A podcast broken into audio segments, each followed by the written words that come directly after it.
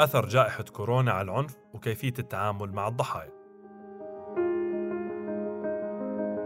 العنف هو ظاهرة عالمية متعددة الأشكال وهو انتهاك لحقوق الإنسان. ويمكن من أبرز مظاهره ومن أكثر أشكاله اللي بنعاني منها وبنشوفها هو العنف الأسري بالذات اللي بيكون عادة تجاه الفئات المستضعفة بالأسرة زي النساء والأطفال والكبار بالعمر أو ذوي الاحتياجات الخاصة. وهاي المشكلة بتسبب لضحاياها أذى جسدي ونفسي وعاطفي كبير ولمدة طويلة.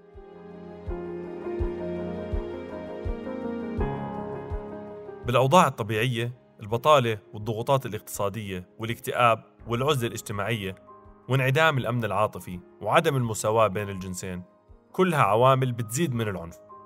ومع جائحة فيروس كورونا ممكن تتفاقم لسه هاي العوامل أكثر وأكثر. وتنشر العنف بشكل أكبر بمجتمعاتنا وتخليه هو جائحة بحد ذاته.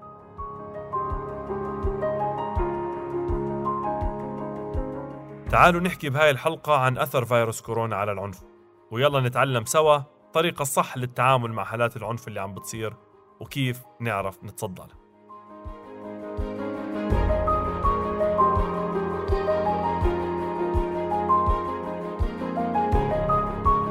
خلينا مبدئيا نسمع آراء وتجارب بعض الأشخاص بخصوص مشكلة العنف في ظل جائحة فيروس كورونا. بالنسبة للإغلاقات وإجراءات الحجر الصحي خلال جائحة كورونا آه، كانت بعتقد آه، من الأسباب اللي آه، قللت أو خففت من القدرة على مساعدة ضحايا العنف سواء المنزلي أو أي بشكل آخر لأنه الناس ما كانت قادرة تطلع اللي اللي بتعنف في المنزل ما كان قادر يطلع من المشكلة اللي هو فيها. فبعتقد إنه هاي الإغلاقات والإجراءات اللي كانت أيام الحجر آه، أثرت بشكل كبير على آه، تزايد العنف وخلت الموضوع أسهل بالنسبة للناس اللي كانوا يعنفوا الأشخاص المستضعفين. بتذكر ببداية الجائحة في صبية من ضحايا العنف قدرت إنها توصل للسوشيال ميديا وتحكي عن قصتها آه، من خلال بث مباشر. يمكن وقتها عملت جرس إنذار كتير مهم.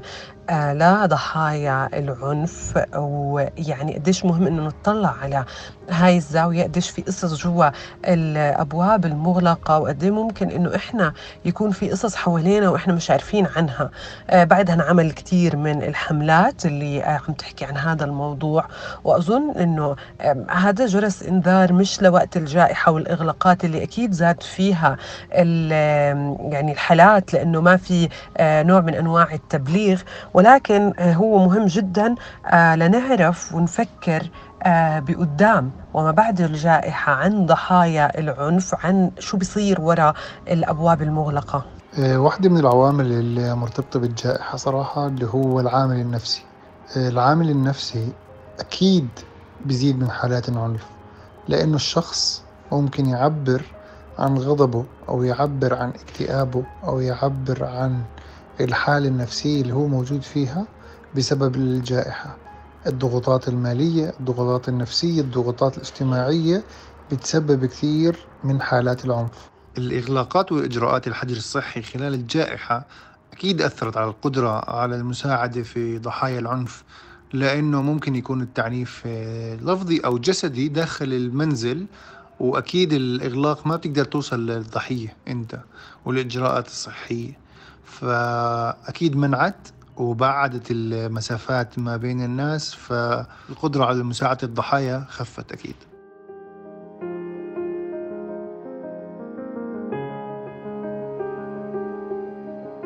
من بداية جائحة كورونا والعالم كله بيعاني من ازدياد ملحوظ بحالات العنف بأشكال. ومجتمعنا الأردني للأسف ما كان برا هاي الحسبة حالات عنا كمان زادت بشكل كبير. خصوصا اللي بيرتبط بالعنف ضد المرأة. وخلتنا هاي الحالات نخسر أرواح غالية كتير بالإضافة لازدياد الحالات اللي بتحتاج دعم نفسي في الوضع. الحالي على الرغم من الزيادة هاي إلا أنه العدد اللي عم ببلغ عن هذا العنف قليل جدا بسبب هاي الظروف. يمكن من الأسباب اللي بتأدي لعدم التبليغ عن جميع الحالات للجهات المعنية هو وجود المعتدي مع الضحايا في البيت وبسبب عدم وجود وسيلة للتواصل إلا عن طريق التليفون بسبب إجراءات التباعد الاجتماعي. هذا طبعا بصعب على المتضررين الشكوى بحرية وبراحة. هذا غير أنه فرصة الوصول للأهل والأصدقاء وزملاء العمل لطلب المساعدة والدعم كمان صارت أقل وأصعب مع الإغلاقات والإجراءات الوقائية. طيب تعالوا هلأ نفكر مع بعض شو ممكن يكون السبب وراء زيادة هاي الحالات خلال هاي الفترة. من لما بلشت الجائحة وإجراءات الحجر الصحي المفروضة من تباعد اجتماعي وحظر تجول وإغلاقات وهي هاي بتأثر على الجميع وبتسبب بدورها فقدان الوظائف وإغلاق عدة مؤسسات. هاي شغلات كثيرة كلها إلها أثر سلبي كثير بزيادة الضغوطات النفسية اللي بمر فيها الأشخاص. من جهة ثانية الضغوطات النفسية اللي سببتها المخاوف اللي بتخص الصحة والأمان. بالإضافة كمان لحظر التجول والحجر الصحي اللي أدى للعزلة الاجتماعية. وللحرمان من الدعم الاجتماعي. مع كل هاي الظروف زاد الوقت اللي بيقضوه المتضررين من العنف مع المعتدين عليهم داخل المنازل وقلت عندهم فرصة الابتعاد عن مصدر الأذى والعنف وصار الهروب أصعب. ما بننسى طبعا أنه الفترة هاي كمان زادت الأماكن العامة المهجورة اللي بتعطي فرصة أكبر للمعتدي لممارسة عنفه على الضحية. من العوامل كمان اللي ممكن يكون لها دور بزيادة العنف خلال الجائحة الاكتئاب والقلق إساءة استخدام المواد المخدرة والكحول صعوبة الوصول لخدمات الطب النفسي أو مراكز علاج الإدمان على المخدرات وجود الوباء ممكن يكون سبب بيمنع الضحايا من اللجوء للملاجئ أو الجمعيات المعنية أو المراكز الصحية خوفا من التقاط العدوى خصوصا إذا كان المعتدي بيشارك الضحية بمعلومات غير صحيحة عن الفيروس والجائحة ليخوفهم منها ويمنعهم من طلب الرعاية الطبية. هاي الظاهرة خطيرة وإلها تأثيرات جدا سلبية على صحة ونفسية المتضررين منها. خلينا هلأ نركز على الطرق اللي ممكن تساعدنا بالتعامل معها خلال جائحة الوباء الحالية.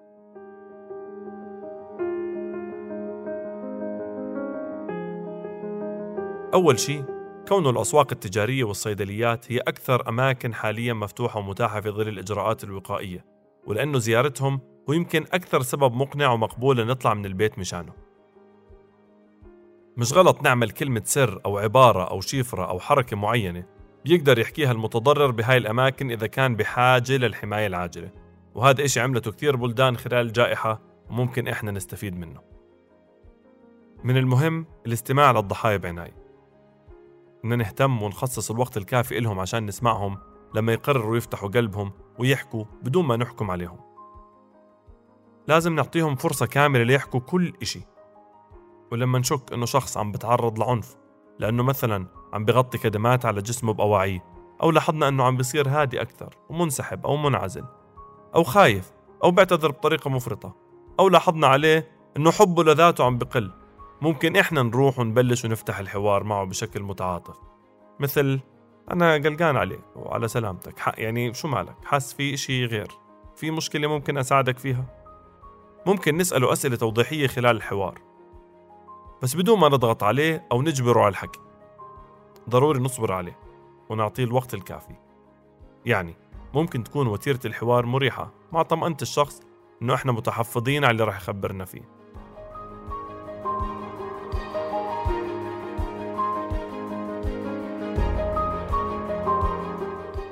وضروري لما نحاول نبلش معه الحوار إنه يكون هالإشي بالوقت اللي هو هادي فيه عشان ما نتعرض إحنا للخطر من اشتعال أعصابه.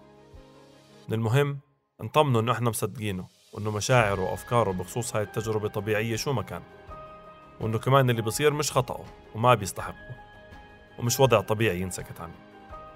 ما بدنا ننسى إنه نوضح له إنه إحنا متاحين للخدمة وإنه إحنا متاحين للمساعدة والدعم بأي وقت وإنه إحنا رح نحافظ على طريقة آمنة للتواصل معه بس بدون ما نوعده بدعم ما بنقدر نتابع فيه مستقبل من المهم التشجيع على وضع خطة أمان لنحدد طريقة البقاء في أمان في الوضع الحالي. ممكن نقترح خطة هروب. طبعا الهروب هو مش حل لكل حدا ولكن كل شخص له ظروف خاصة ممكن يكون الهروب هو الحل الوحيد. يعني ممكن نلاقي للشخص عذر إنه غادر المكان اللي بتعرض فيه للعنف. ممكن نتفق على كلمة سر بين الضحية ومعارفها إذا احتاجوا مساعدة فورية. ممكن نساعدهم يحضروا شنطتهم عشان يهربوا بأمور بتلزمهم قبل ما يهربوا من مكان العنف. ممكن نساعدهم بأنه نحضر قائمة بأرقام مهمة جدا للطوارئ من المعارف والجمعيات والملاجئ والخطوط الساخنة الخاصة بحماية ضحايا العنف. من المهم كمان تشجيع الضحايا والمتضررين على طلب المساعدة عبر وسائل التواصل الاجتماعي. إذا كان هالإشي ممكن وآمن. نشجعهم على المحافظة على تواصلهم مع أهلهم وأصدقائهم قدر الإمكان مع الحفاظ على أمانهم خلال هذا التواصل. التواصل ممكن يكون عن طريق التليفون منصات التواصل الاجتماعي أو أي طريقة ممكنة آمنة للشخص. ونضل حاطين ببالنا أنه نتجنب أي تصرف ممكن يخلي الوضع أسوأ أو عمل أي شيء بيستفز المعتدي. الاتصال مع الشرطة فورا في حالة المعرفة بوجود عنف في اللحظة الحالية لحتى نقدر نشيل الخطر المباشر بشكل سريع عن الضحية. بدنا ننتهز الفرصة لنحكي لكم عن بعض الجمعيات والمؤسسات اللي ممكن تساعد بهاي المشكلة وأرقامها.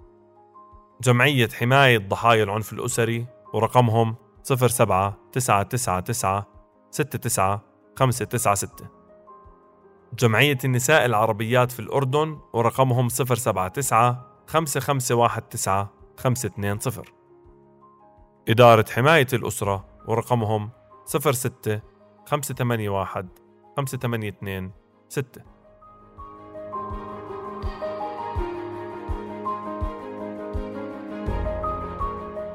الآن رح تكون معنا الدكتورة وفاء السرحان أخصائية الإرشاد النفسي عشان تحكي لنا أكثر عن كيف ممكن الأشخاص غير المختصين يقدموا دعم لضحايا العنف. برضه رح تحكي لنا عن أعراض اضطراب ما بعد الصدمة ومتى الشخص اللي تعرض لعنف أو لصدمة يجب أن يراجع مختصين أو يجب أن يراجع الطبيب النفسي. بالنسبة للدعم النفسي اللي ممكن الشخص العادي غير المتخصص يقدمه للمتضرر من العنف بداية بحب أستخدم مصطلح الناجي أو الناجية من العنف. ممكن مساعدة الناجي من العنف بإنك تكون مستمع داعم إله وما تحاول إصلاح الموقف. طمنه فقط وإنك موجود لأجله إذا كان مستعد للحديث. وأكد له على عدم البوح بخصوصياته للآخرين. كن مستعد للاستماع وما تضغط عليه وتجنب إلقاء اللوم عليه. واختار الوقت المناسب للحديث والمكان الخالي من المشتتات أو المقاطعات. وإذا شعرت إنه الحديث أصبح بسبب ضغط عليه امنحه فرصة للتوقف ومواصلة الحديث في وقت آخر. وساعد الشخص على الشعور بالأمان والتحدث بحرية وإنه يوصف الحدث من وجهة نظره وبلغته الخاصة. ومن المهم كمان مساعدته على التواصل مع المقربين له لتلقي الدعم الاجتماعي. بالإضافة لدمجه بأنشطة جماعية بتساعده على الشعور بالراحة والتفريغ النفسي. بالإضافة لتشجيعه على طلب المساعدة من الآخرين إذا احتاجها كتشجيعه على التحدث مع طبيب نفسي أو أخصائي نفسي. الصدمة تستخدم عادة للتعبير عن التأثر النفسي الشديد وهي حالة من الضغط النفسي بتتجاوز قدرة الفرد على التحمل وبتؤدي للخوف العميق والشعور بالعجز أو الرعب. ويعتبر التعرض المتكرر للعنف لفترة طويلة من الأسباب اللي ممكن تؤدي لاضطراب ما بعد الصدمة. وفي حال استمرت أعراض الصدمة لأكثر من شهر بتم تشخيصه على إنه اضطراب ما بعد الصدمة واللي بركز على أربع مجموعات رئيسية من الأعراض. المجموعة الأولى هي إعادة التجربة اللي بيعاني فيها الشخص المصاب من استرجاع الحدث بشكل متكرر. كذكريات الماضي اللي بيشعر فيها الشخص إنه الحدث بيحدث مرارا وتكرارا والكوابيس المتكررة عن الحدث وعدم الراحة النفسية أو الجسدية عند تذكر أمور بتخص هذا الحدث. المجموعة الثانية من الأعراض بتركز على أعراض التجنب وهون بتجنب الشخص الناس أو الأماكن أو المواقف اللي ممكن تذكره بالحدث وبيلجأ للانفصال والعزلة عن العائلة والأصدقاء وعدم الاهتمام في الأنشطة اليومية وعدم القدرة على التعبير عن المشاعر. أما المجموعة الثالثة من الأعراض بتركز على الإثارة والانفعال. وهون بتصير استجابة الشخص مبالغ فيها للأحداث. بالإضافة للشعور بالتوتر والقلق والتهيج ونوبات من الغضب أو صعوبة في التركيز أو عدم القدرة على النوم أو البقاء نائما. المجموعة الرابعة من الأعراض بتركز على الإدراك والمزاج واللي بتشمل مشاعر ومعتقدات سلبية ومنها الشعور بالذنب ولوم الذات وأفكار سلبية عن نفسه وعن العالم وانخفاض في الاهتمام في الأنشطة اللي كان يستمتع فيها بالإضافة لمشكلة في تذكر الحدث. في حال لاحظنا أنه الشخص ممكن يسبب الأذى والضرر لنفسه أو لغيره أو في حال تعطلت حياته اليومية وأداؤه المهني أو في حال تحدثه أو تصرفه بطريقة تشعرنا أنه رح يحاول الانتحار أو أنه هناك نية للانتحار من الضروري اللجوء للمساعدة فورا والتبليغ عن الحالة وأخذ الموضوع بجدية. في النهاية العنف ما رح يختفي من تلقاء نفسه. وبعض الإيذاءات النفسية بتضل مدى الحياة إذا ما تعافى منها الشخص من خلال التدخل المباشر. لهيك كل شخص فينا له دور في إيقاف حلقة العنف والسعي نحو العلاج والتعافي. حمانا الله وإياكم.